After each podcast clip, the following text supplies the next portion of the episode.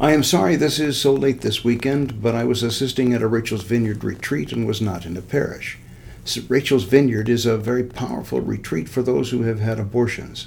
There were four women and one man on the retreat who are survivors of abortion. It was a great retreat for them and the team. Thank you for your prayers for them and for me. When the devil had finished every temptation, he departed from him for a time. Whenever we take up the disciplines of Lent that we choose to do, we always find ourselves tempted to set those disciplines aside. I want to think a little bit about this verse that I just repeated from the close of the Gospel's reading today. How hard were the temptations of Jesus? I do not think any of us ever experienced his level of temptation. Think about it for a moment. When we endure temptations, we often find ourselves doing well for a few moments, or maybe even a day or two. But those temptations keep hammering at us, and we end up giving in to them too many times. But Jesus never gave in. He never sinned. I think because of that, his temptations were much stronger, much more difficult to overcome than the things that we put up with. I think they are similar. Jesus was a man. He had physical hunger. He knew there was power to be had in the political stream. He faced the mockery of the devil, and he withstood the desire to tempt God, to prove that God was trustworthy before the devil. But with this last one, Jesus knew who he was. He did not have to prove himself to the devil. But that is exactly what the devil wanted him to do. We also do not need to prove ourselves. By the power and blessing and grace of baptism, we have become sons and daughters of the Most High God. If we understood the power that God has handed us, our ability to overcome temptation would be stronger than we could possibly see now in the signature of my emails that I send out, I have a line that says, Let us be the kind of Christian that when our feet hit the floor in the morning, the devil says, Oh no, they're awake.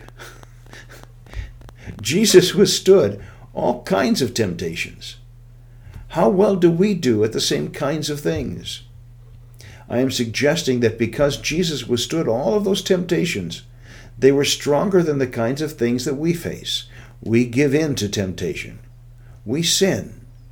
But here is the best part of all of this Jesus knows how terrible temptation is. He faced it and defeated it. It was in his standing against temptation that he showed us what we are capable of doing. With the, pres- with the presence of the Holy Spirit, we too can stand against temptation. We too can defeat the devil and all his efforts to destroy holiness in our lives we need to stand firm in our decision to live for Christ. We may not always be able to defeat the traps of temptation. We may find ourselves failing miserably. But knowing that Jesus faced these temptations and beat them gives us hope for ourselves. That hope comes in knowing the forgiveness of God because he has already felt the terrible weight of temptation and he never yielded. The letter to the Hebrews talks about the fact that we have an eternal high priest in Jesus who has been through what we go through, but without sin. In fact, because he is the high priest, the eternal high priest, he is able to respond to our weaknesses by giving us his strength. So, these temptations of Christ are not just some sign of something Jesus did while he was out in the desert. They are the proof that he is the high priest who has sacrificed that our sins will be taken away.